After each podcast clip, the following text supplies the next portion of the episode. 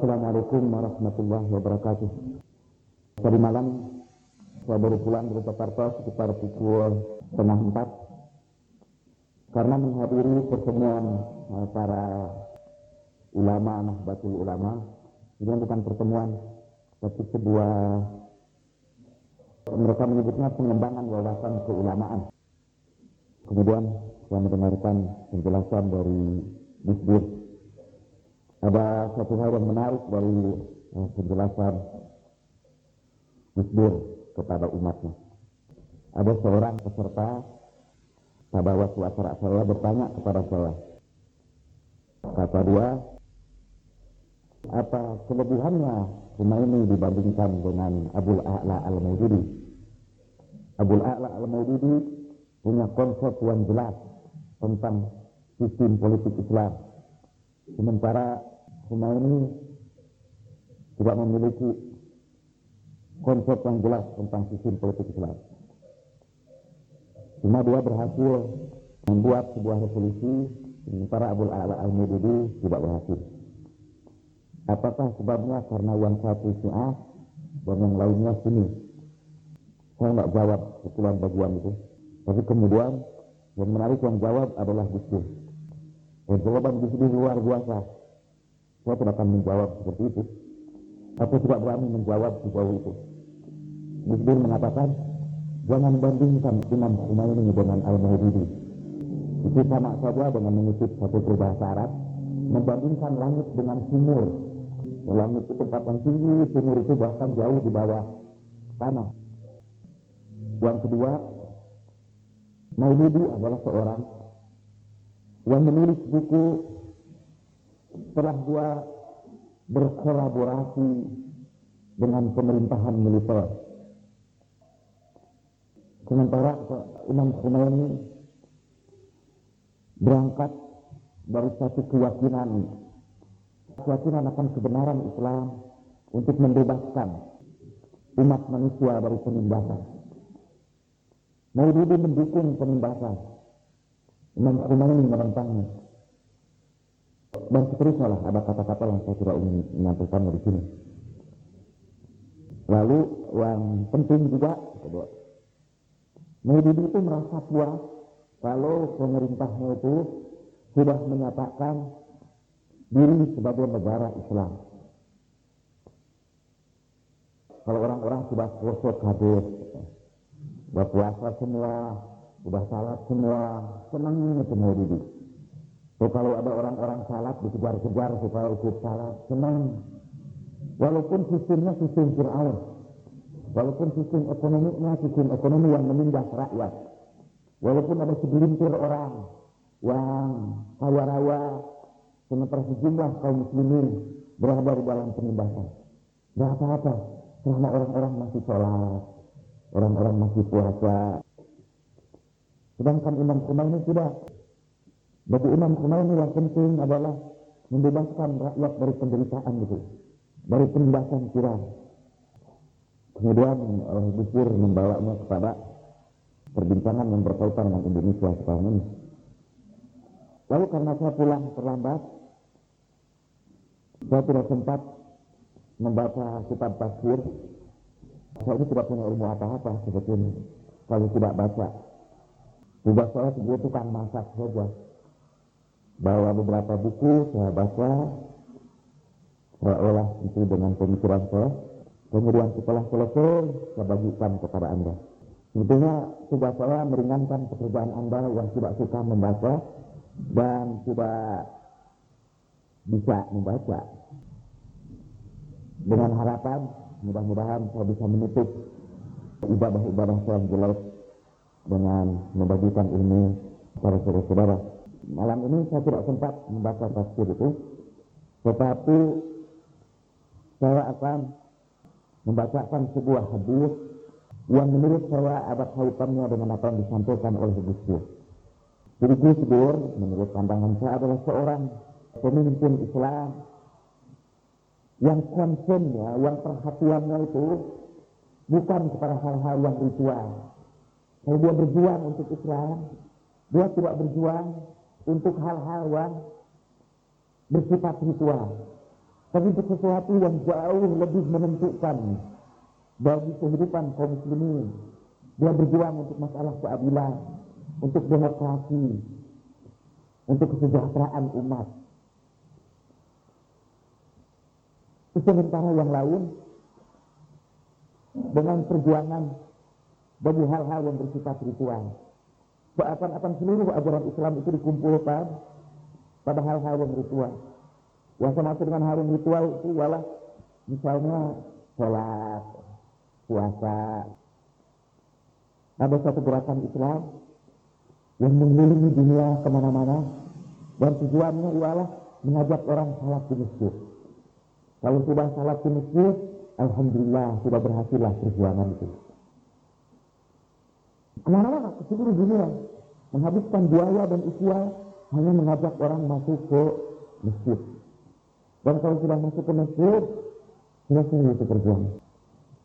Tanpa mengurangi penghormatan saya kepada mereka. Karena saya pun dulu pernah ikut-ikut juga sama mereka. Masuk ke masjid juga, ngajak orang lain masuk ke masjid. Bagus lah kira itu mungkin. Ada pembagian tugas lah. Ada gerakan Islam yang khusus memasyarakatkan masjid dan memasjidkan masyarakat. Ada juga gerakan Islam yang sangat sensitif dalam hal-hal yang bersifat ritual itu.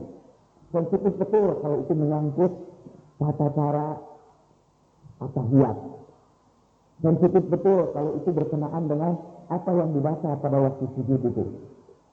Kupingnya itu segera berdiri kalau orang sujud di depannya itu membaca bacaan salat yang tidak sama dengan bacaan salat dia.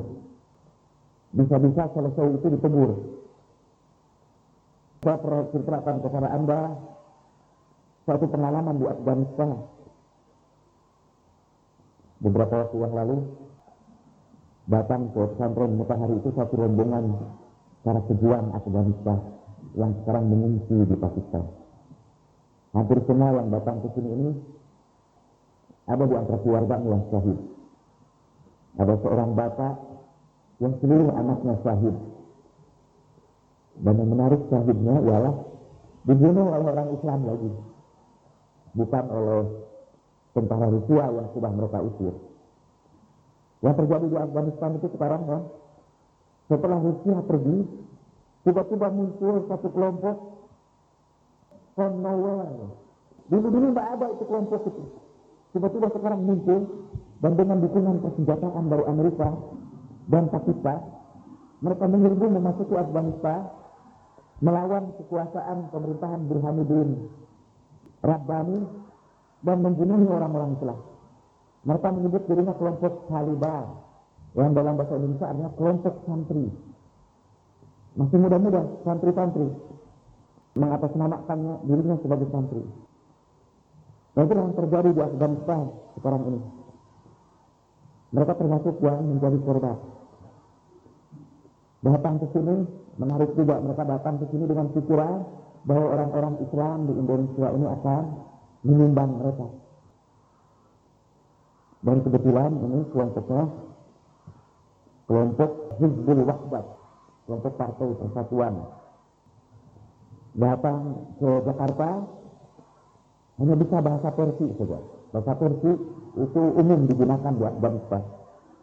Sebagaimana bahasa Persi digunakan di daerah-daerah Tajikistan, Uzbekistan, di Asia Tengah. Dia datang ke Jakarta. Tidak mengerti bahasa Indonesia, tidak mengerti bahasa Inggris. Tidak sedikit sekali bisa bahasa Arab. Saya tidak tahu bagaimana riwayatnya mereka terdampar di sebuah tempat di Bekasi sewa rumah. Misinya ke sini untuk mencari menurut dia orang yang katanya madhabnya sama dengan madhabnya. Dan Indonesia ini sebuah negara besar. Tapi tidak tahu siapa di sini yang madhabnya sama dengan madhab mereka itu. Setiap hari mereka jalan-jalan keliling. Masuk masjid. Tujuannya bukan ngajak orang salat masjid. Cari kira-kira orang yang salatnya sama dengan dia. Sampai satu saat di pinggir jalan bertemu seseorang yang cincinnya itu di kelingking sebelah kanan. wah ini pasti gitu. Antri kelompok didatangi tanya dilatih secara kebetulan karena orang itu paham juga bahasa Parsi tapi dia tidak tidak menyebutkan kepada kami ini siapa itu orang misterius yang ditemukan di jalannya orang itu menyarankan dan menyebut nama Jalaluddin Rahmat di Indonesia itu markasnya di situ di Bandung. Datanglah mereka ke sini. Kemudian hari malah minta bicara di depan anak-anak. Dan terakhir itu mereka cerita tentang keluarga mereka yang tinggal bersama-sama anak-anak yatim yang sudah mengurus, sudah bapak tuan. Itu sangat mengharukan. Dan saya bingung juga karena walaupun kata ini markas, kalau dalam urusan keuangan, eh, minta bantuan, saya tidak tahu ke mana. Saya harus minta bantuan di antara saudara-saudara saya itu.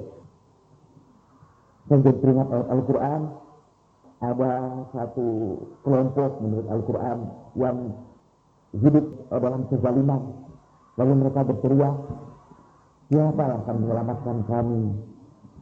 Seakan-akan itulah mereka datang ke sini. Tanya siapa akan membantu kami? Ini ketika saya berpikir, saya ingat kawan-kawan saya itu. Ajaib itu yang saya ingat walau kawan-kawan yang dahulu suka nimbang, tapi belakangan tidak pernah nimbang lagi.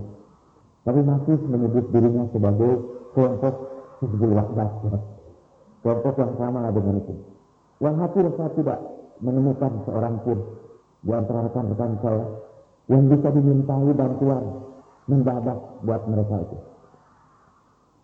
Saya dengar kelompok orang Afghanistan ini berangkat ke Baru Tauhid dan kemudian salat di Baru Tauhid. Orang yang hadir di situ segera setelah orang-orang di situ ada yang menyerahkan ROG-nya adalah memberikan sumbangan. Di sini tidak ada. Tidak ada yang menyerahkan dan sebagainya. Karena saya berpikir yang mereka perlukan bukan ROG atau ini, tapi uang dengan jumlah yang cukup Kemudian saya bawa ke Jakarta. Akhirnya dapat lah uang walaupun tidak seberapa. Orangnya sangat sederhana betul-betul. Saya waktu itu karena saya berangkat ke Jakarta duluan, dia mau nyusul supaya ketemu di umat. Kita sudah diwawancara oleh Nabalah umat. Saya khawatir mereka tersesat di perjalanan. Tapi salah seorang di antara mereka berkata, kami ini orang-orang yang tinggal di gua-gua, karena di Afghanistan. Sudah terbiasa kata kami di padang pasir. Kadang-kadang kami tidak makan lima hari dan bisa menemukan tempat-tempat. Apalagi di sini di kota besar. Dan baru saja kami makan di rumah Anda. Pasti ketemu, dan memang betul ketemu juga. Mereka malah duluan datang ke tempat berbagi ketimbang saya. Di Bosnia, karena saya dengar memang orang Afghanistan ini dikagumi oleh orang-orang Bosnia. Karena mereka hanya bawa roti kecil, gitu, dimasukkan ke saku, seminggu hilang. Menyerbu ke daerah-daerah Serbia. Taktiknya taktik perang Serbia, duluan, masuk ke tengah-tengah musuh, itu kemudian lari. Dan dalam urusan larinya juga pernah mengagumkan. Gitu. Larinya tepat, dan makannya cukup roti kecil itu. Orang-orang kuat tuh sama juga orang-orang Afghanistan itu campuran itu. Antara orang-orang Persia dengan orang-orang Mongol. Dahulu ketika perjuangan dari Mongol. Dan anda tahu orang Mongol itu hebat. Itu dulu pernah menaklukkan seluruh dunia. Dan rupanya darah Mongol masih ada pada kalangan orang-orang Afghanistan. Wallahu alam. Kenapa saya cerita sama Afghanistan itu? Maksudnya ini ada satu kecenderungan di kalangan kaum muslimin ya untuk melupakan perjuangan seperti yang dilakukan oleh saudara-saudara kita di Afghanistan. Perjuangan untuk membebaskan orang dari penderitaan, mengampuni orang-orang yang lemah, menolong anak-anak yatim. Kita merasa sudah sangat berjuang kalau kita mengeluarkan uang itu untuk hal-hal yang bersifat ritual. Banyak di antara kita yang punya duit yang banyak, bercita-cita setiap tahun bisa umroh. Bercita-citaan itu setiap tahun bisa umroh. Mengeluarkan duitnya untuk melakukan umroh. Kenapa dia tidak bercita-cita dengan uang yang ada ini agar setiap tahun saya bisa mengobati sekian ratus pasien di rumah sakit atas biaya saya sepenuhnya. Jarang saya dengar ada orang punya rencana seperti itu. Ada orang dengan bangga cerita sama kawan-kawannya. Insya Allah habis tahun ini pada haji deh. Tapi tidak saya dengar. Insya Allah mudah-mudahan tahun ini saya bisa memberikan beasiswa untuk sekian puluh orang anak. Gerakan Gusdur itu, itu gerakan yang menurut saya istimewa. Buan-buan saya pulang dari Jakarta menjadi pendukung gerakan Gusdur. Termasuk luar politik juga. Karena ada sebagian gerakan Islam yang sudah merasa puas setelah punya ismi. Kemudian dengan ismi, Alhamdulillah kita, kita berhasil menyelenggarakan pengajian di kantor-kantor. Kalau lagi itu semua bagus. Membawa orang ke masjid bagus, membawa orang ke pengajian itu bagus. Cuma mulai jadi tidak bagus, kalau kita sudah puas sampai di situ saja. Dan tidak memperjuangkan yang lebih menentukan kepentingan kaum muslimin secara keseluruhan. Nah sebelum saya baca hadis ini, kemarin ketika saya harus mempersiapkan sunnah, saya membaca hadis ini, saya memang baca sebuah hadis yang pendek yang dari dulu saya cari hadis itu. Hadis yang pendek di dalam Sahih Bukhari. Dalam Sahih Bukhari itu ada satu bab khusus mengenai cerita Rasulullah. Rasulullah bercerita di hadapan para sahabatnya. Cerita-cerita itu dikumpulkan oleh Bukhari di dalam satu bab, dalam satu kitab yang dia sebut kitab Ahadithul Anbiya. Kitab cerita-cerita dari para nabi. Ya, para nabi bercerita, kemudian cerita itu disampaikan kepada para sahabat. Nah, di situ ada sebuah hadis atau sebuah cerita diceritakan oleh Nabi di dalam Bukhari sangat pendek ceritanya. Tetapi di dalam riwayat yang lain itu lebih panjang. Nabi itu sering mendidik para pengikutnya dengan kisah-kisah.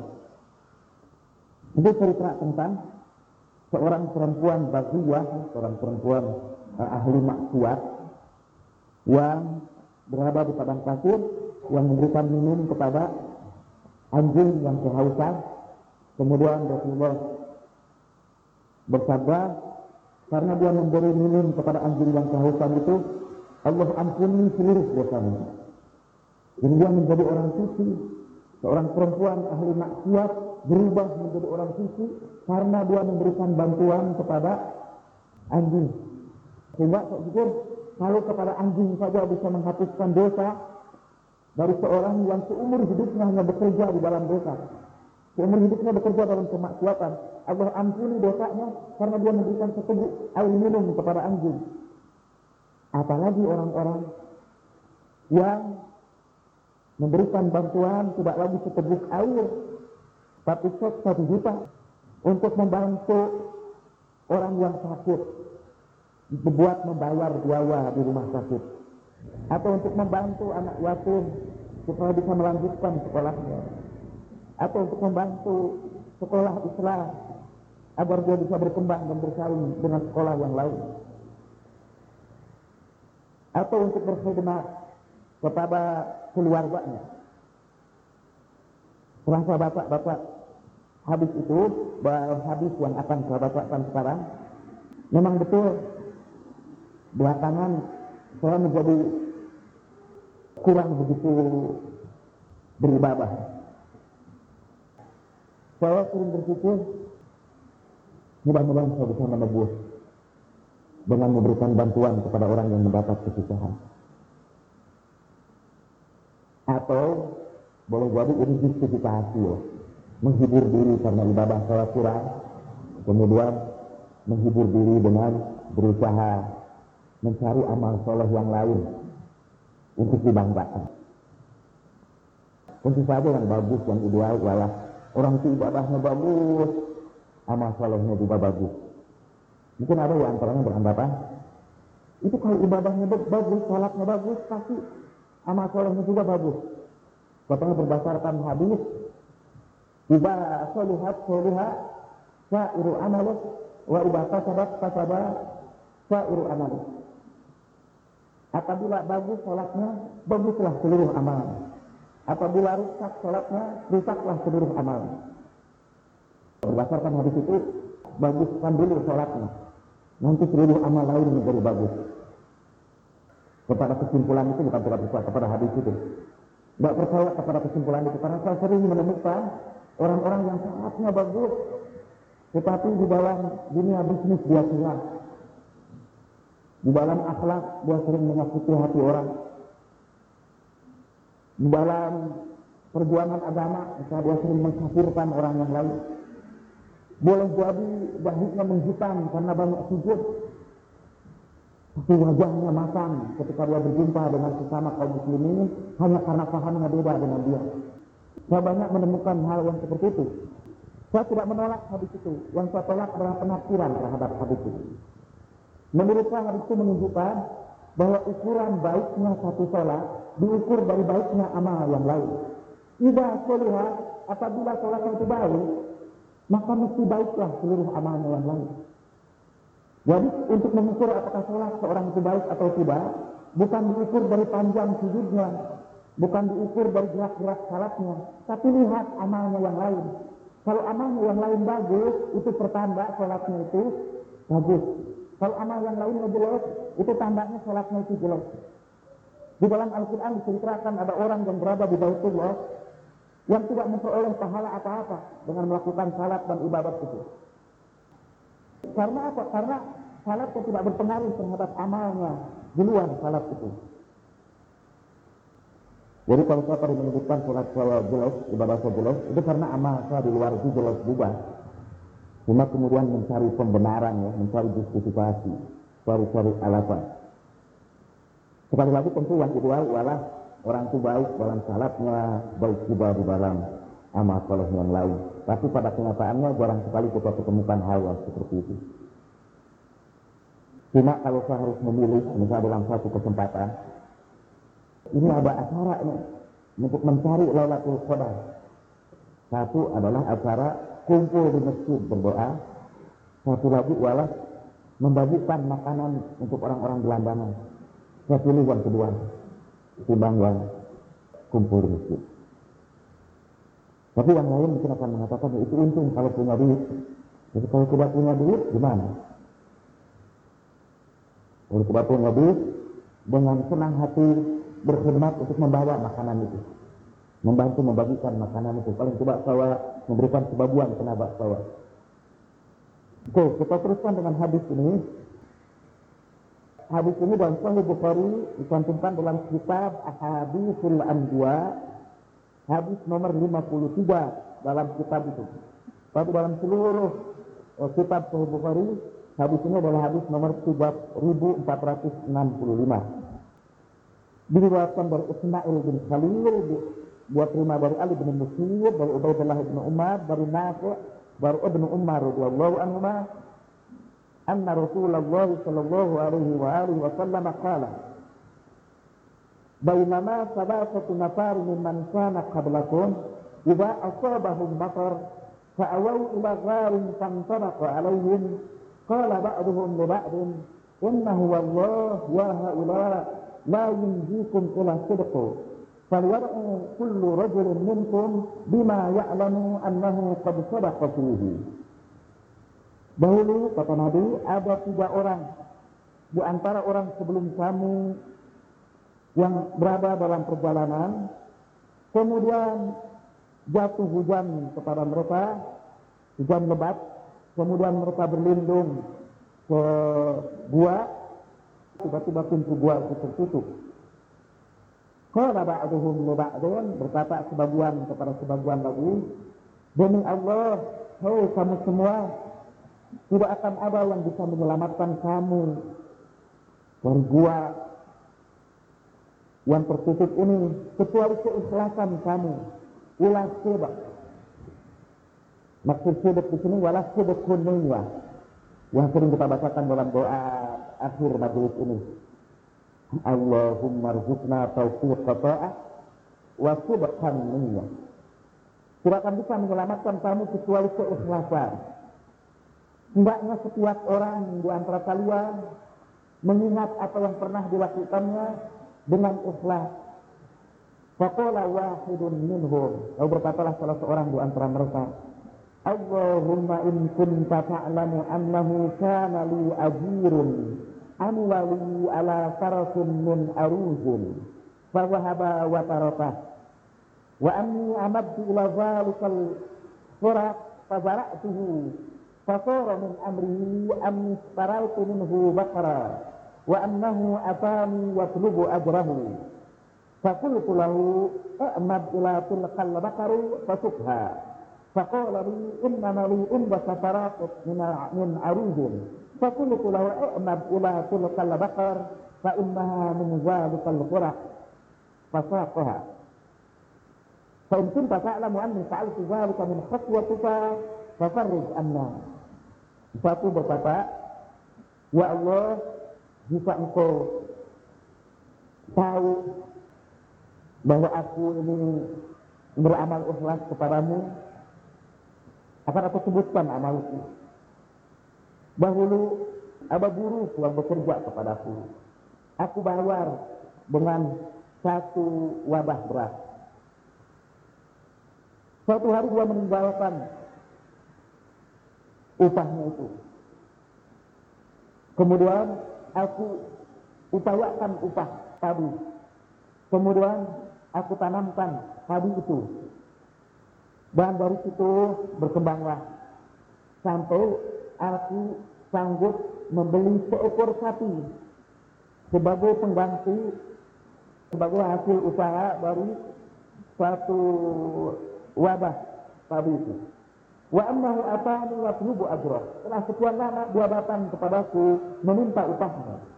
Aku berkata kepadanya, ambillah sapi itu. Orang itu berkata, Ya aku ini hanya memerlukan sarakun minan min aruzur. Itu satu wabah sabi saja. Di dalam riwayat yang lain Muslim dikatakan juga dengan Bukhari pada yang lain karena Bukhari memuat hadis ini berulang kali. Pada hadis nomor 5974, pada hadis nomor 2272.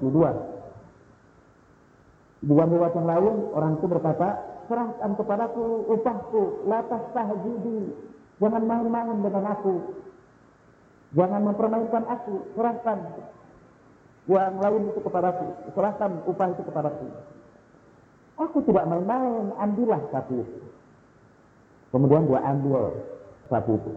Ya Allah, jika engkau tahu aku melakukan ini semua karena takut kepadamu. Dalam yang lain, ya Allah, sekiranya engkau tahu bahwa aku ini mengamalkan semuanya itu karena mengharapkan ridhomu bukakanlah kepada pintu itu. Tansakat anhumus sakrat lalu terbukalah bebatuan yang menutup pintu gua itu. Sedikit tetapi sudah memungkinkan mereka untuk keluar. Berkata yang kedua ya Allah aku dahulu mempunyai dua orang tua yang sudah tua sekali. Ummahu kana abawani sawkhani kabirani Wa kuntu atihuma kulla laula bilabani ghanamin li. Setiap malam aku datang menemui kedua orang tuaku dengan membawa susu kambing. Fa'abatu anha laula pada suatu malam aku datang terlambat. Faji'atu wa qad raqaba. Aku datang kepadanya dan keduanya sudah tertidur. Di dalam riwayat yang lain disebutkan, Ya Allah, aku ini mempunyai kedua orang tua yang sudah renta, tapi aku juga punya istri dan anak-anak yang masih kecil. Setiap kali aku pulang kerja, aku memerah susu kambing, kemudian aku serahkan susu itu lebih dahulu kepada kedua orang tuaku sebelum anak-anakku. Begitulah para pekerjaan setiap hari sampai suatu saat aku terlambat pulang. Aku memerah susu seperti biasa, dan aku dapatkan kedua orang tuaku sudah tertidur. Aku pegang air itu. Aku tidak mau memberikan kepada keluargaku dan anak-anakku sebelum aku memberikannya kepada kedua orang tuaku. Dan aku pun tidak ingin membangunkan keduanya. Maka begitulah semalam-malaman aku berdiri di dekat kedua orang tuaku dengan memegang susu itu, sementara anak-anakku menangis di sampingku, tapi tidak aku berikan kepada mereka susu itu, hatta tola al-fajr, sampai fajar terbit. Di dalam riwayat Bukhari ini disebutkan, la asqihim, aku tidak beri minum anak-anakku itu dengan susu itu, hatta wasriba abawaya, sampai kedua orang tua aku meminumnya. Fakarihtu an uqidhahuma. Aku tidak ingin membangunkan keduanya. Wa karihtu an aba'ahuma. Aku pun tidak ingin meninggalkan mereka begitu saja. Falam azal antaziru. Sudah penting aku menunggui mereka hatta tola al-fajr. Sampai terbit fajar. Ya Allah, jika engkau tahu aku melakukan itu semua karena takut kepadamu, di dalam yang lain, ya Allah, jika engkau tahu aku melakukan itu semua karena mengharapkan ridhomu, bukakanlah pintu gua itu. Fansakat anhum musafrah, turun jugalah salah satu batuan gua itu, hatta nazaru ila sampai sekarang mereka sudah bisa melihat langit di luar, tapi tidak bisa keluar. Fakal al-akhir, berkata yang terakhir, Ya Allah, Dahulu ada saudara sepupuku seorang perempuan. Dia termasuk orang yang paling aku cintai. Aku ajak dia berkencan. Dalam bahasa Arabnya rawat tuha anak nafsiha. Tetapi dia menolak kecuali kalau aku bisa memberinya 100 dinar. Maka aku bekerja mencari uang 100 dinar. Dan buat yang lain disebutkan, katanya betul. Aku bekerja keras sampai kesatuan hatta qadartu sampai aku mampu memperoleh uang 100 dinar itu. Aku datang kepadanya atau tuha biha tuha ilaiha. Aku datang kepadanya, aku bayarkan kepadanya uang itu. Fa'amsanatni min nafsiha. Kemudian dia menyerahkan dirinya. Falamma fa'abtu bayna rijlaiha. Ketika aku sudah duduk di antara kakinya, ia berkata, "Ittaqillah wa la tafuddal khatam illa bihaqqi." Bertakwalah kamu kepada Allah. Janganlah engkau memecahkan khatam kecuali dengan hak. Fakuntu, aku berdiri, wataraktu, dan aku tinggalkan al-mi'ah ad-dinar, 100 dinar itu. Di dalam riwayat yang lain, ini karena hadis itu diriwayatkan bil makna, jadi diriwayatkan oleh beberapa ahli hadis, redaksinya bermacam-macam. Misalnya tentang kalau di dalam riwayat Bukhari ini perempuan itu digambarkan masih bagus meminta agar dia tidak melakukan itu karena merupakan kemaksiatan kepada Allah Subhanahu wa taala. Orang itu meninggalkan di dalam riwayat yang lain, bisa bacakan beberapa riwayat yang lain, bisa riwayat Nu'man bin Basir saya bacakan riwayat Nu'man bin Bashir ini, perempuan itu datang berkali-kali kepadanya, sampai tiga kali meminta pertolongan. Tapi laki-laki itu selalu menolaknya, kecuali kalau perempuan itu menyerahkan dirinya. Pada kali yang ketiga, dia minta izin kepada suaminya. Kemudian dia mengizinkannya, lakukanlah karena itu demi kepentingan keluarganya. Kemudian perempuan itu kembali dan minta tolong lagi, tapi dengan atas nama Allah, tolonglah atas nama Allah, tapi dia tetap menolaknya kecuali kalau dia menyerahkan dirinya. Ketika akhirnya terpaksa perempuan itu menyerahkan dirinya, dia tetap ber bergetar. Kalau dalam uh, kisah ini disebutkan, salam kasat Tuhan irta'abat min tahti. Lalu kemudian berguncanglah di bawahnya itu bergetar Aku bertanya, malakah apa yang terjadi kepadamu? Qalat, wa berkata, akhafullah rabbal alamin. Aku takut kepada Allah Tuhan seluruh sekalian alam ini. Kemudian aku berkata kepada perempuan itu, Khiftihi tusibah walam akhafu Tuhan. Engkau takut kepada Allah dalam keadaan kesulitan, sedangkan aku tidak takut kepadanya dalam keadaan kesenangan. Lalu aku tinggalkan dia. Itu menurut riwayat Nu'man bin Basir. Dalam riwayat yang lain, orang itu menangis. Kemudian ditanya, Perempuan itu menangis. Maju siapa? Kenapa kamu menangis? Dia berkata, Fa'altu hadza minal hajah. Aku terpaksa melakukan ini karena keperluanku. Fakol lalu berkatalah orang itu intoliku berangkatlah kami. Pergilah, tidak jadi dia melakukan maksiat. Pokoknya apa pun ceritanya, tapi ini ada orang yang mampu melakukan maksiat, tapi kemudian dia tinggalkan kemaksiatan ini karena takut kepada Allah Subhanahu Wa Taala. Ya Allah, jika engkau tahu aku lakukan ini karena takut kepadamu, karena mengharapkan ridhamu, bukakanlah pintu gua itu. Fafarrajallahu anhum fafaraju. Maka Allah bukakan kepada mereka pintu gua itu dan keluarlah mereka. Saudara, setiap kali ada hadis, para ulama mencoba mencari sunnah di dalam hadis itu. Saya mohon maaf kalau saya sering mengulang-ulang ini untuk menjelaskan perbedaan sunnah dengan hadis itu. Karena saya masih sering menemukan orang mengacau balaukan, merancukkan antara hadis dengan sunnah.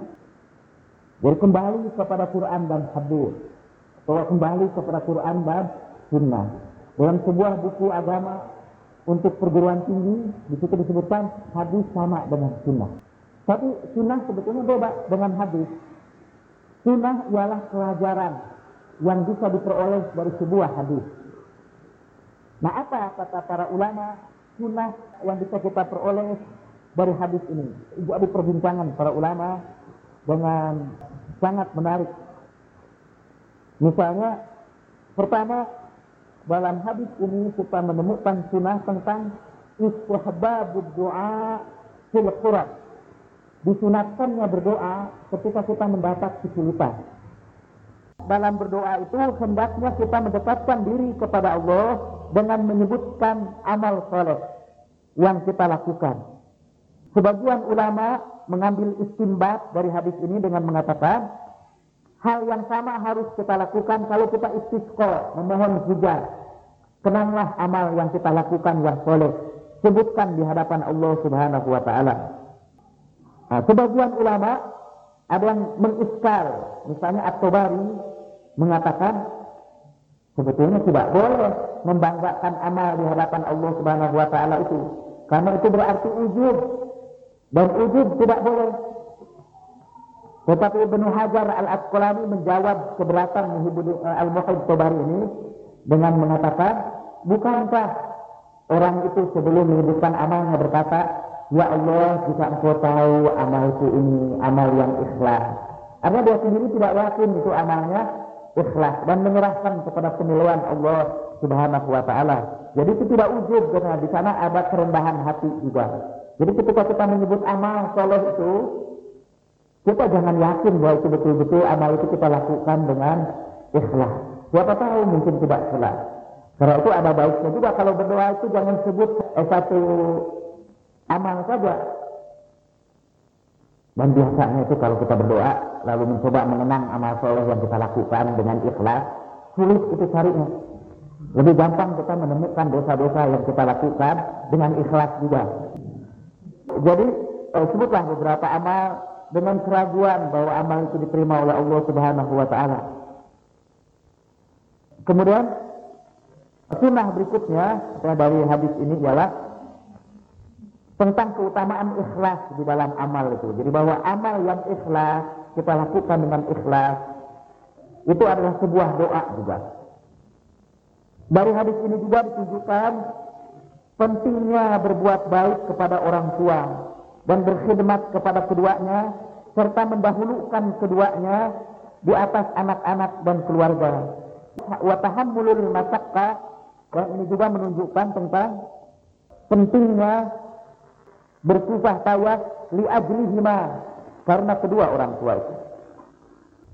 Oh, kemudian hadis ini juga menunjukkan sunnah bahwa sunnah bukan sunat ya. Sunnah itu tuntunan Nabi tentang bolehnya membayar orang dengan bayaran makanan. Ini ahli fikih. Kalau ahli fikih baca hadis ini, dia segera menyebutkan apa ini implikasi hukumnya. Implikasi hukumnya adalah boleh bayar orang dengan makanan. Kemudian hadis ini juga menunjukkan sunnah tentang pentingnya memelihara amanah. Dan yang terakhir, ahli fikih ada juga menyebutkan, hadis ini juga menyebutkan bolehnya jual beli yang disebut jual beli fuduli, bay'ul fuduli. Beli fuduli itu begini. Itu kan harta itu milik si buruh, tapi kemudian dia usahakan jadi terjadi proses transaksi tanpa seizin yang tanpa seizin yang punya modalnya, tanpa seizin yang punya modalnya dia usahakan. Tapi kita sudah tahu, walaupun dia tidak mengizinkan, dia senang saja kalau itu diusahakan dan menghasilkan hasil yang lebih banyak. Asumsi bahwa mereka senang itu, itu disebut fuduli. Kalau anda misalnya mau berwudu, tidak ada air, kemudian ada sebuah rumah, dalam rumah itu ada keran yang keluar, kerannya itu keluar. Lalu anda tidak minta izin dulu ke orang punya rumah, anda sudah menganggap kasih itu, tuan rumah itu ketika mengeluarkan keran air itu keluar rumah, itu sudah mengizinkan kalau ada orang yang mau berwudu di situ. Nah itu disebutnya izin fuduli. Hadis ini juga menunjukkan bolehnya jual beli fuduli. Artinya kita sudah memperkirakan bahwa dia senang, bahwa dia suka dan pasti mengizinkannya. Juga secara fikih, kata baru hadis ini juga bisa disimpulkan bahwa orang yang diberi amanah kemudian amanatnya itu diperdagangkan, maka keuntungannya milik orang yang mempunyai amanah. Kalau hadis ini dihubungkan dengan sistem perbankan, katanya bank muamalah di Indonesia, satu sistem yang mereka sebut sistem mudoroba atau musyarakah, itu artinya seluruh penghasilan itu bukan milik bank, tetapi milik yang punya modal. Kalau di Indonesia, ternyata bank muamalah itu lebih sulit dari BCA. Dan maaf, lebih menimbat juga kalau kasih pinjaman. Dan kalau kita nyimpen, kita lebih tidak tidak tentu juga. Kita tidak bisa mengontrol ke mana uang itu digunakan. Jadi kalau bank tiba-tiba mengatakan, wah kita rugi jadi kita tidak bisa bayar bapak-bapak dan ibu-ibu karena rugi. Ini kan sistemnya sistem valuasi, ya nggak bisa apa-apa juga. Sekarang saya sudah punya pengalaman, lebih baik pinjam duit ke BCA ketimbang bank muamalah. Wah, mungkin orang menganggap ini saya tidak berjuang untuk Islam.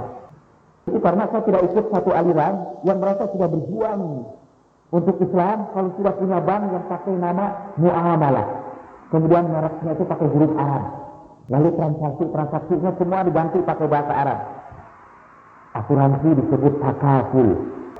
Wah, kalau sudah takaful, kalau asuransi katanya mengandung unsur riba. Kalau takaful karena pakai bahasa Arab tidak mengandung unsur riba. Itu kalau saya selidiki cara-caranya, ya mirip saja sama asuransi yang biasa. Yang membedakannya istilahnya saja, yang satu asuransi, yang satu takaful. Tapi akhirnya saya ikut takaful juga. Karena sama. Tapi kalau ternyata bank muamalat lebih menimbas, saya tinggalkan bank muamalat. Dan tidak terpukul dengan kata itulah. Bayaknun itu punya kode ngebank muamalat itu. Saya baca itu bayan yang artinya hutang, atau itu bisa dibaca bin yang artinya agama.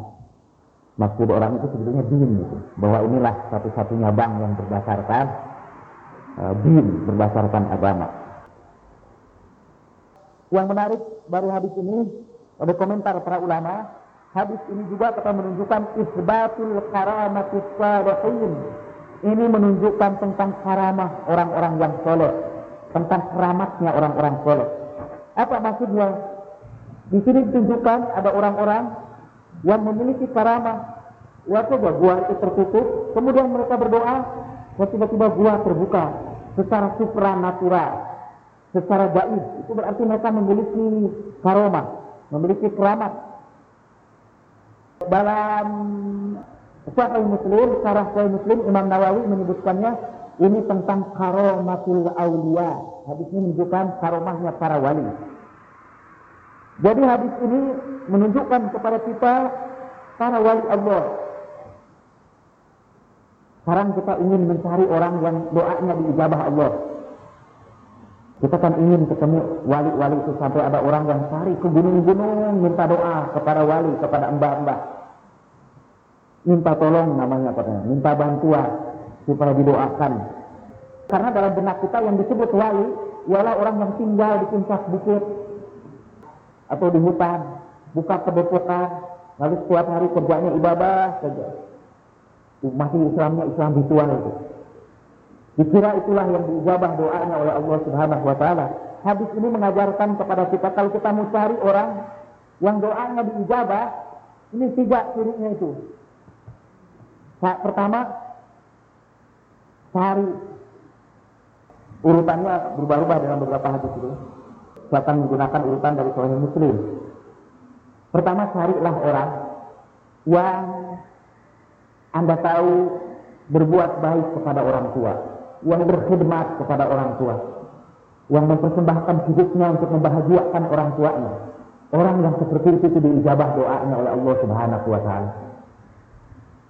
Itu lebih mudah kita lihat daripada mencari mungkin ada pikiran Anda pasti waliullah itu adalah orang yang setiap malam tahajud, sangat malam. Itu carinya sulit. Karena setiap malam Anda harus meronda dan cari siapa yang salat malam. Tapi kalau menyaksikan orang yang berbuat baik kepada orang tua, mudah cari di tengah-tengah keluarga kita. Siapa yang paling berkhidmat kepada orang tua? Itu waliullah. Mintakan doa kepada mereka. Doanya dijabah oleh Allah Subhanahu wa taala. Orang betul-betul berkhidmat kepada orang tua. Sampai dia menanggung kesulitan, kesusahan karena mengurus orang tuanya. Pernah datang kepada Rasulullah Shallallahu Alaihi Wasallam seorang sahabat. Dia mengeluh karena orang tuanya itu selalu meminta hartanya. Padahal saya ya Rasulullah harus mengurus anak-anak saya. Tapi orang tua selalu maju minta bantuan. Seringkali mengganggu saya. Padahal saya harus mengurus anak-anak saya. Dia mengeluh kepada Rasulullah. Dia berharap Rasulullah akan berkata, biasakan begitu kita kalau kita minta fatwa, kita gambarkan hadis kita secara dramatis dengan harapan supaya fatwanya memenuhi uh, selera kita. Sah betul itu ngurus orang tua ini sampai anak-anak saya jadi korban. Saya sudah menjengkel harus terus menerus memenuhi keinginan orang tua itu. Apa yang harus saya lakukan ya Rasulullah? Rasulullah menjawab pendek, Anta wa malika li abika engkau dan hartamu kepunyaan orang tua kamu artinya jangankan hartanya kalau diminta oleh orang tua kamu diri kamu juga harus kamu berikan. Karena anta wa malika li abika kata Rasulullah. Dalam peristiwa yang lain ada seorang sahabat juga cerita kepada Rasulullah. Ya Rasulullah saya ini punya orang tua yang sudah syukur saya mandikan dia, saya urus seperti saya mengurus anak kecil, saya gendong dia, saya beri makan dia. Apa sudah cukup saya berkhidmat kepada orang tua? Saya tidak, kata Rasulullah. Karena dulu orang tua kamu mengurus kamu seperti itu. Dengan harapan kamu panjang usianya. Tapi sekarang kamu mengurus orang tua seperti itu. Dengan harapan mereka segera meninggal dunia. Kata Rasulullah itu kan seakan-akan menyindir kita semua bukan menyindir sahabat itu kita pun kalau mempunyai orang tua yang sudah rentan, sudah pikun kita urus memang nggak bau-bau. Eh, mungkin kadang-kadang kita jengkel juga.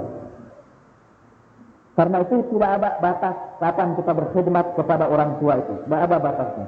Bukan lagi kalau anda mau orang yang diijabah doanya oleh Allah Subhanahu Wa Taala, carilah mereka yang berkhidmat kepada kedua orang tua. Yang kedua, bahwa yang disebut waliullah itu bukan orang-orang yang mengasingkan diri di satu tempat, tidak menghadapi godaan-godaan. Tapi yang disebut waliullah orang yang pernah tergoda, hampir terbawa tergoda, tapi tidak jadi melakukan maksiat karena takut kepada Allah. Ketika hampir berbuat maksiat, dia ingat kepada Allah, dia tinggalkan maksiat. Seperti dalam kisah yang kedua ini. Dan menurut para ulama, ini juga menunjukkan bahwa kalau seorang mau berbuat maksiat, kan sebelumnya ada langkah-langkah. Ngumpulin duit, itu sebenarnya langkahnya dosa itu semua. Kalau semuanya itu dilakukan untuk berbuat dosa, maka semua pekerjaan itu pun menjadi dosa juga. Jadi kalau anda misalnya bekerja keras ini untuk memiliki uang buat malam minggu dan menghabiskan malam di tempat disco minum minuman keras dan berbuat macam. Anda kerja keras satu minggu itu. Itu kerja kerasnya itu tidak dapat pahala, tidak dapat dosa juga. Karena kerja kerasnya diniatkan untuk bekal buat berbuat dosa. Tapi kalau dosanya tidak jadi dilakukan, dosa bekerja itu juga dihapus. Jadi diampuni oleh Allah Subhanahu wa taala yang sebelum. Bahwa kalau para ulama menyebutnya muqaddimat. Pendahulunya terhadap berbuat dosa itu sebetulnya dosa. Tapi itu insya Allah diampuni Allah kalau pada akhirnya dia tidak jadi melakukan dosa itu. Jadi kalau orang beli golok untuk bunuh mubalik, goloknya sudah diasah, setiap hari dia keluarkan duit, itu semuanya perbuatan dosa. Tapi kalau dia tidak jadi bunuh mubalik itu, itu Allah ampuni dosa-dosanya. Kalau tidak jadinya itu karena takut kepada Allah, tapi kalau tidak jadinya itu karena kalah berkelahinya dengan mubalik itu, enggak itu masih tetap dosa. Nah itu orang yang seperti itu, orang yang hidup di tengah-tengah godaan, tapi dia bisa mempertahankan kesucian dirinya, itu adalah wali-wali Allah. Kan Anda ingat Abah Habib tentang tujuh orang yang dilindungi Allah pada hari kiamat. Salah satu di antaranya ialah rajulun za'athu zatu mansibin wa jamalin faqala inni akhafullah. Di antara yang dilindungi Allah pada hari kiamat. Tujuh orang dilindungi Allah. Masuk fit itu pada hari kiamat. Sifa very important person in akhirat satu di antaranya kata Rasulullah adalah seorang laki-laki yang digoda oleh perempuan zatu mansibin yang cantik wajah malin, eh, batu mansubin yang berpangkat, punya kedudukan tinggi, wajah malin, dan cantik lagi. Sudah berpangkat, cantik lagi, merayu dia. Tapi dia jawab, Inni akhafullah, aku takut kepada Allah. Orang yang seperti Yusuf alaihi salam, itu kan Yusuf digoda oleh perempuan yang berpangkat dari kelompok elit, istri wazir, istri perdana menteri, Cantik lagi menurut riwayat. Kalau dalam Qurannya tidak disebutkan cantik. Dalam hadis-hadis disebutkan sangat cantik, tapi Yusuf menolaknya karena takut kepada Allah. Nah yang itu waliullah, yang begitu itu. Tapi sekali lagi, yang kedua ini agak sulit kita mencarinya. Kalau yang pertama ada mudah. Yang kedua ini sulit mencarinya. Gimana kita ketahui itu? Mungkin kita ketahui kalau itu terjadi pada diri kita sendiri.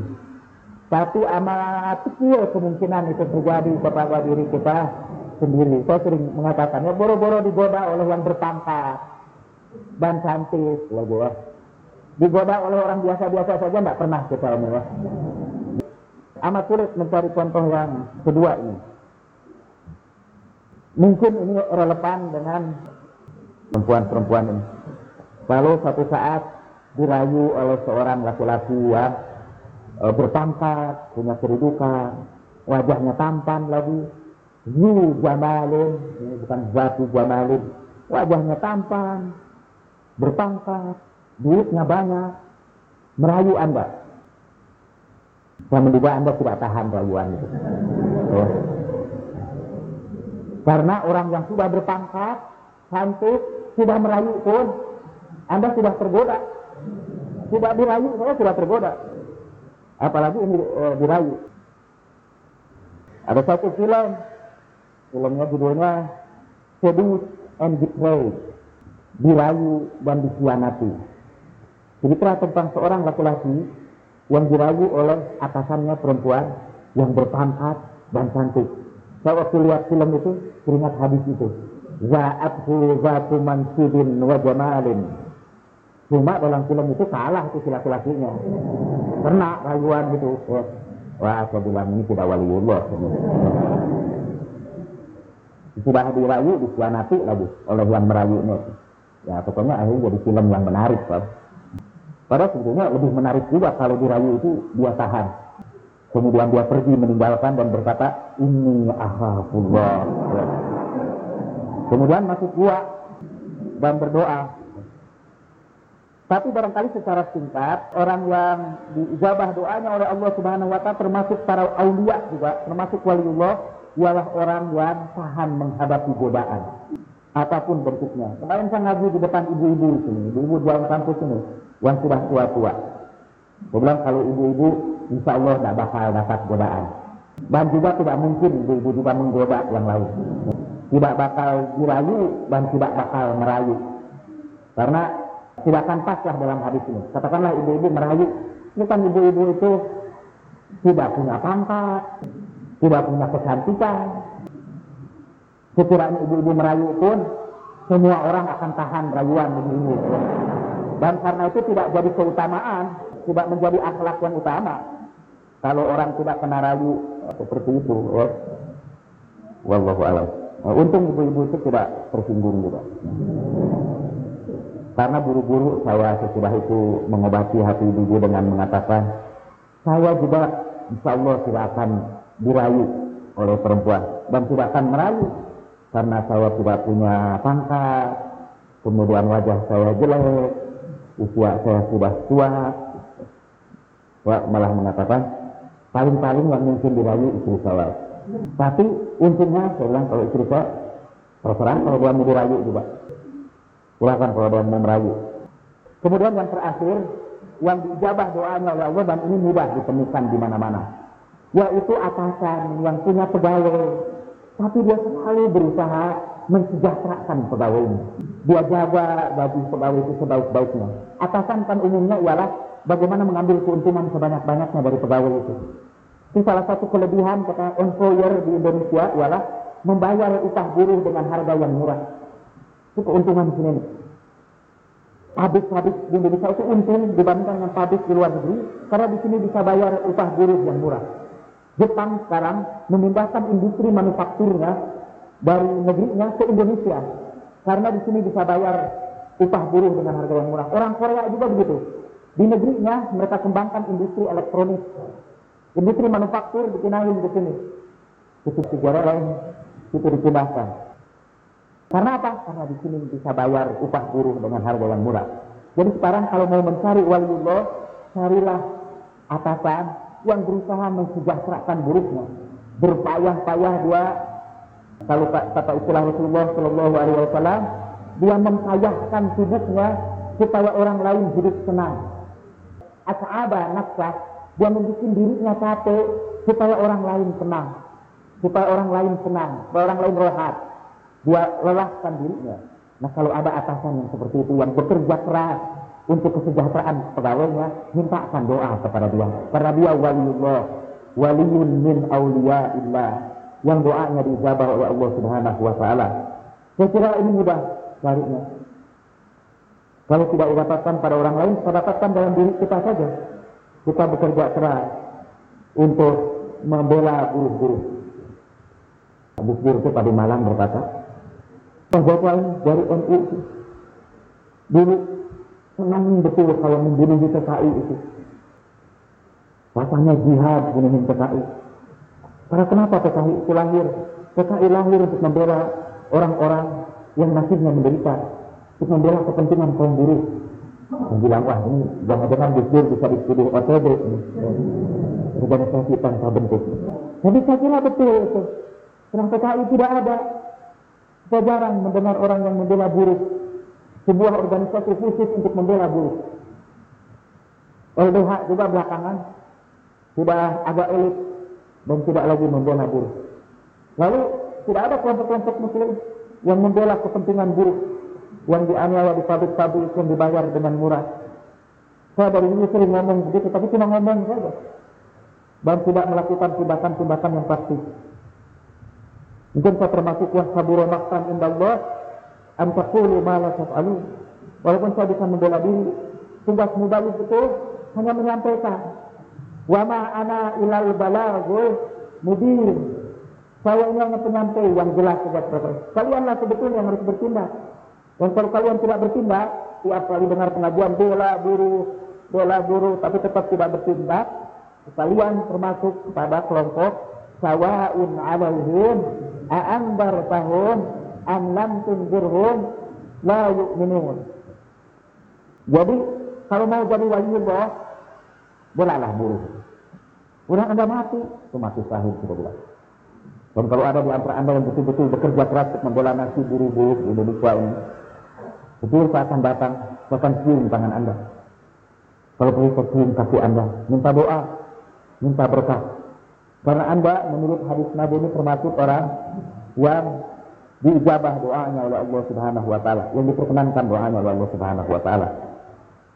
Saya belum menyebutkan mafhum mukhalafah dari hadis ini ya. Jadi yang sebaliknya dari hadis ini. Orang yang tidak berkhidmat kepada orang tua. Itu orang yang bukan saja tidak diterima doanya, tetapi juga tidak diterima salatnya. Imam Ja'far salamullah alaihi bersabda, kalau seorang menampakkan wajah yang masam di hadapan orang tuanya, buat tampakkan wajah yang masam di hadapan orang tuanya, tidak diterima sholatnya 40 hari. Hanya dengan menampak, menampakkan wajah yang masam tua. Apalagi kalau membentak, apalagi kalau mengatakan eh atau membentak keduanya. Jadi kalau kita pun tidak senang sama orang tua, ada beberapa perilaku orang tua yang tidak senang, haram kita menunjukkan wajah ketidaksenangan kita. Mungkin ada orang mengatakan, wah tapi pura-pura senang, padahal hati tidak senang, itu kan munafik. Bukan, itu bukan munafik. Itu takwa. Yang mendapat pahala dari Allah Subhanahu wa taala. Malah kalau Anda tidak munafik, menunjukkan wajah tidak senang, 40 hari sholat Anda tidak diterima. Kemudian yang kedua, termasuk orang yang zalim ialah atasan yang menzalimi buruhnya, mengambil keuntungan dari buruhnya. Ada bagian makanan untuk pegawai itu. Itu orang yang tukang ngurus catering makanan di pabrik-pabrik itu dapat untung banyak. Kadang-kadang kaya. Karena dia mengambil sebagian dari hak buruh-buruh yang harus. Padahal sebetulnya di dalam dirinya dia menyimpan bara api neraka. Karena dia mengambil hak buruh itu. Mereka adalah Dracula, Dracula tentu. Penghisap bara. Yang disisapnya adalah bara orang-orang miskin. Itu tidak akan dijabah doanya, bukan tidak akan dijabah doanya. Orang-orang zalim seperti itu di dalam hadis kudsi, Allah berfirman kepada Pak Nabi, Hei Nabi, sampaikan kepada orang-orang zalim supaya mereka jangan datang ke rumahku. Maksudnya ke masjid tidak boleh atau ke Baitullah. Jangan datang ke rumahku karena setiap kali mereka duduk di hadapanku dan menyebut namaku, setiap itu aku melaknat dia. Setiap kali dia mengucapkan Allahumma, setiap itu Allah melaknat dia. Kalau orang-orang itu zalim, tangannya berlumuran dengan darah orang-orang kecil yang dirampas haknya, yang digusur tanahnya, yang diambil keuntungan dari penderitaan mereka. Tangan berlumuran darah seperti itu kalau dibawa berdoa, Tuhan akan mengundang laknat Allah Subhanahu wa taala. Melihat kecenderungan umat yang terlalu besar pada fikih ritual, muncul keironisan spiritual Islam. Jadi mengapa fikih Islam mengalami kesenjangan dengan fikih sosial? Ya mungkin ini berkaitan dengan kecenderungan pemikiran kita untuk mengukur kesalehan itu dari hal-hal yang bersifat ritual. Nabi Shallallahu Alaihi Wasallam menekankan betul segi-segi sosial dari keislaman seseorang itu. Tapi hadis-hadis yang sampai kepada kita umumnya adalah hadis-hadis fikih. Anda lihat saja buku-buku hadis yang diterjemahkan, Bulughul Maram misalnya. Itu hadis-hadis tentang fikih. Fikihnya juga bukan fikih sosial, fikih ritual. Bulughul Maram. Tidak ada terjemahannya di Indonesia. Karena dulu kita ini memberikan citra diri tentang diri kita dari hal yang ritual. Apakah Anda Muhammadiyah? Oh, ada cirinya kalau Muhammadiyah. Bukan bikin sekolah. Karena orang NU juga bikin sekolah. Apa ciri Muhammadiyah? Tidak kunut pada waktu sholat. Lalu ciri NU apa? Ya, ciri NU ialah kalau sholat pakai peci. Kemarin itu waktu saya ngaji di NU kali malam, saya pakai peci. Karena itu ciri identitas jati diri dari seorang NU atau dari seorang kiai. Karena orang NU memanggil saya kiai. Untuk masa sekarang, prioritas mana antara kepentingan ritual dan kepentingan sosial? Kalau saya sendiri, saya meletakkan prioritas pada kepentingan sosial. Itu lebih besar manfaatnya bagi Islam dan kaum muslimin. Prioritas sekali lagi. Kalau prioritas artinya bukan ini ditinggalkan, bukan sholat tidak boleh. Cuma kalau mau tambahan ibadah, mau tambah ibadah, dengan tambah amal sosial, saya lebih melihat tambahlah amal sosial. Kita suruh mengikuti itu ialah Al-Quran dan Sunnah, dan Al-Quran dan Hadis. Jadi kewajiban kita ketika mempelajari hadis ialah mengambil sunnahnya. Jadi karena itu malah mungkin yang lebih cocok buat saya hadisnya sunnah ya. Hadis buat saya tidak penting. Yang penting adalah sunnah dari hadis itu. Jadi karena itu kalau buat saya sekarang tidak penting apakah hadis itu lebih panjang kalau diriwayatkan oleh Muslim tapi pendek oleh Bukhari tidak penting buat saya. Bahwa hadis itu diterima dari Nu'man bin Bashir atau diterima dari Abdullah bin Umar atau diterima dari Abu Hurairah buat saya tidak penting. Yang penting adalah sunnah, pelajaran yang bisa kita peroleh dari hadis itu. Karena itu judul kolom di umat itu bukan hadis, judulnya sunnah. Karena memang isinya bukan tentang hadis-hadis, tapi tentang sunnah. Dan yang menarik, para pengumpul hadis menamai kumpulan hadisnya itu sunnah. Sunnah kalau satu, kalau banyak sunan. Jadi kalau satu mufrad sunnah, kalau banyak sunan. Sunan Abu Dawud, Sunan Ibnu Majah, Sunan At-Tirmidzi. Jadi mereka para pengumpul hadis ini berniat bukan mengumpulkan hadis tapi mengumpulkan sunnah. Jadi tapi mungkin saya salah memahami pertanyaan ini. Mungkin yang dimaksud oleh beliau adalah ini kontekstualisasi, Bapak. Ada beberapa sunnah Nabi yang ditinggalkan. Perlu kontekstualisasi. Ya, kalau kontekstualisasi, saya setuju, setuju, Bapak. Yang dimaksud kontekstualisasi itu mungkin menghubungkan hadis-hadis Nabi itu dengan kehidupan sosial yang kita hadapi sekarang ini. Untuk mengakhiri pembicaraan puasa, kita sampaikan doa buat orang-orang yang mendapat kesulitan tapi kita tidak bisa membantunya secara materi. Buat mereka yang punya hajat kepada Allah Subhanahu wa taala baik hajat duniawi maupun hajat ukhrawi buat saudara-saudara kita yang sedang mendapat musibah sedang sakit buat saudara-saudara kita kaum muslimin di Afghanistan di Bosnia di Kashmir dan tisairul manafik al-alamiyah ala hadhihi niyyatu salihah al-fatihah أعوذ بالله السميع العليم من الشيطان الرجيم. بسم الله الرحمن الرحيم. الحمد لله رب العالمين. الرحمن الرحيم. مالك يوم الدين. إياك نعبد وإياك نستعين. اهدنا الصراط المستقيم. صراط الذين أنعمت عليهم غير المغضوب عليهم ولا الضالين.